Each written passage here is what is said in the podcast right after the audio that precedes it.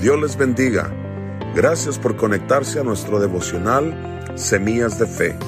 Es nuestra oración que al oír la palabra de Dios, usted pueda ser fortalecido, que su fe crezca y le ayude a mejorar su relación con Dios.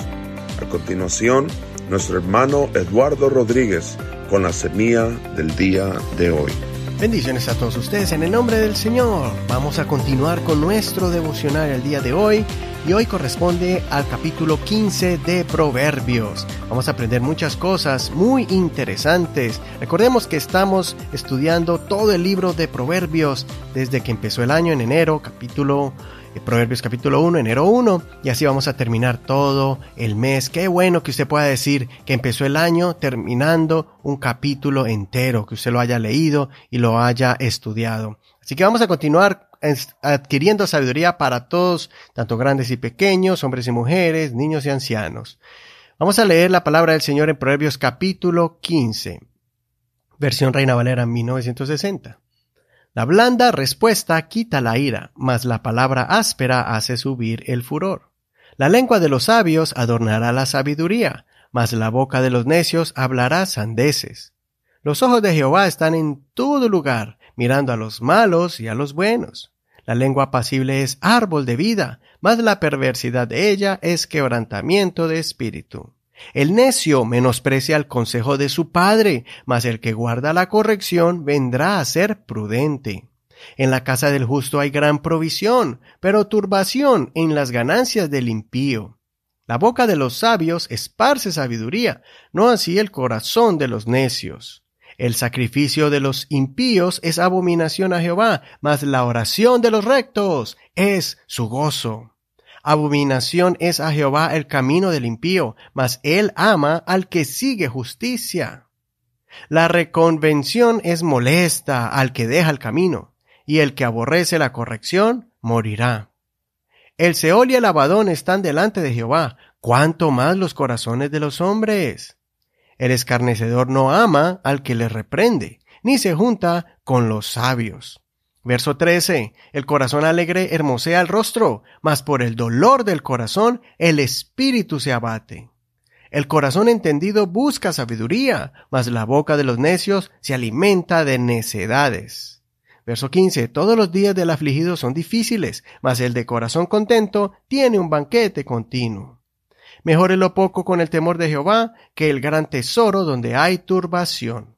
Mejor es la comida de legumbres donde hay amor que de buey engordado donde hay odio. El hombre iracundo promueve contiendas, mas el que tarda en airarse apacigua la rencilla. El camino del perezoso es como seto de espinos, mas la vereda de los rectos como una calzada. Verso 20. El hijo sabio alegra al padre, mas el hombre necio menosprecia a su madre. La necedad es alegría al falto de entendimiento, mas el hombre entendido endereza sus pasos. Los pensamientos son frustrados donde no hay consejo, mas en la multitud de consejeros se afirman.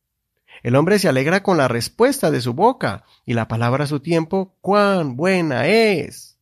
El camino de la vida es hacia arriba, al entendido, para apartarse del Seol, abajo. Jehová asolará las casas de los soberbios, pero afirmará la heredad de la viuda. Abominación son a Jehová los pensamientos del malo, mas las expresiones de los limpios son limpias. Alborota su casa el codicioso, mas el que aborrece el soborno vivirá.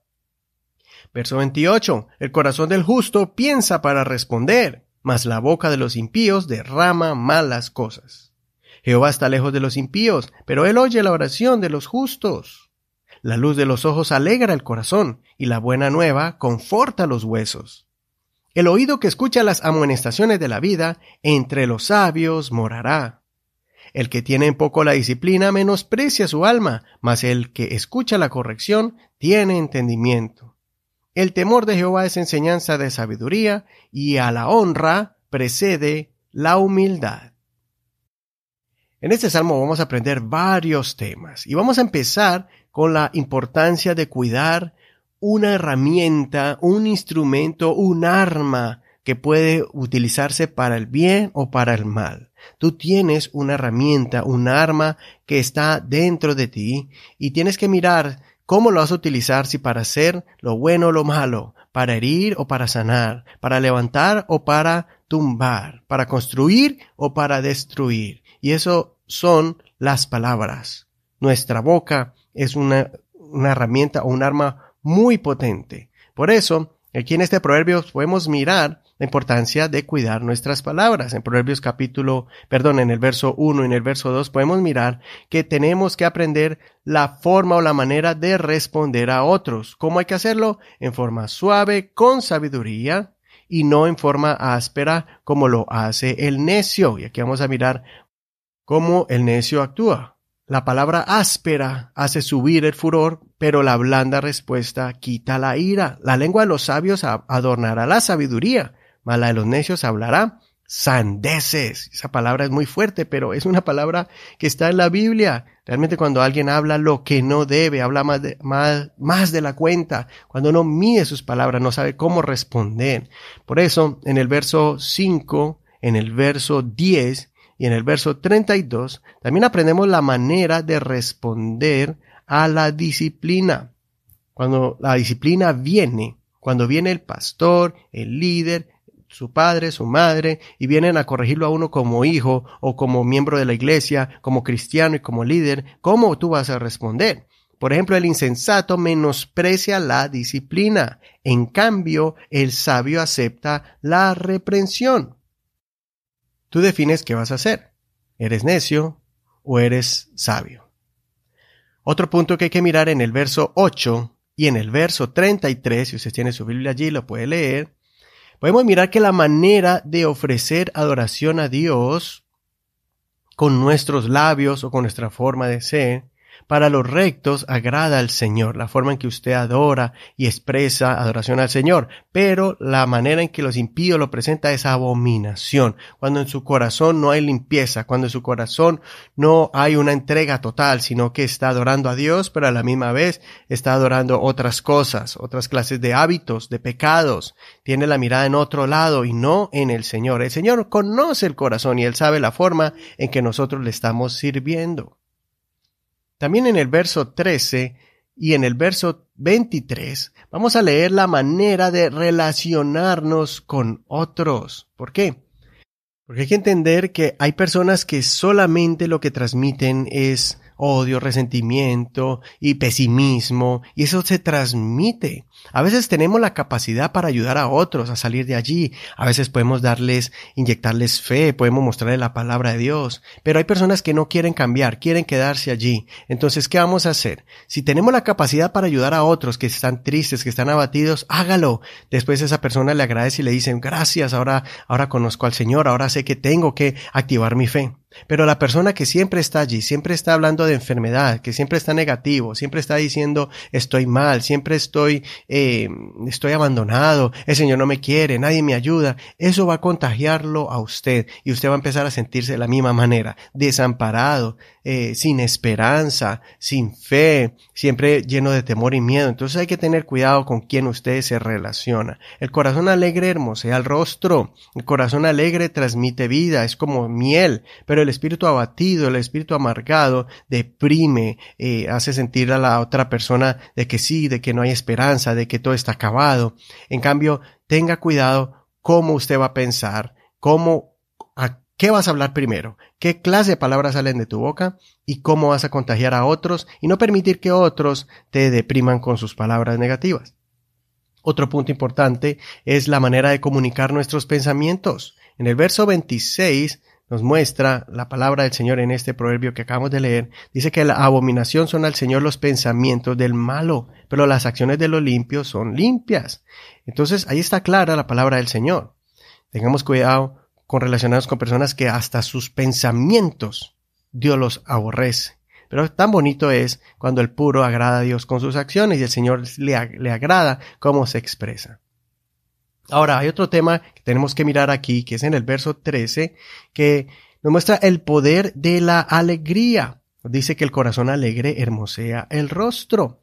Entonces, algunos buscan la alegría por otros medios. Quieren que ven un programa de televisión o que otras personas sean su centro de alegría, cuando la alegría viene de adentro, es una emoción que debemos escoger eh, y decir yo decido ser alegre. Una cosa es estar, usted puede decir, ah, estoy mm, feliz o estoy triste y dependiendo de los factores que lo rodean, pero cuando usted decide y toma la decisión, yo, yo decido ser alegre porque el gozo del Señor es mi fortaleza, entonces el gozo proviene de adentro, proviene de su convicción y de su fe en el Señor. Entonces, usted decide, ¿quiere vivir en una emoción que varía de acuerdo a los factores alrededor o quiere vivir eh, una convicción, una expresión fuerte de alegría en medio de las dificultades. Obviamente hay momentos que nos entristecen, ver un familiar enfermo, la muerte de un familiar, obviamente, pero que lo que dependa de su alegría no sea un ser humano o no sea una cosa o no sea una no sea algo material, sino que sea el fuego y el espíritu de Dios dentro de usted. Otro tema es la influencia de la alegría que es extensiva. Ya miramos que es interna, la alegría es interna, ahora vamos a mirar que la alegría es extensiva, o sea, que es contagiosa, que es como una fiesta que continúa y es algo que usted puede dejarlo fluir de, su ser, como la Biblia dice que el que cree en el Señor de su interior correrán ríos de agua viva. Entonces el Espíritu de Dios incluye el gozo, el fruto del Espíritu es gozo, paz, mire que el gozo está de primero, gozo, paz, paciencia.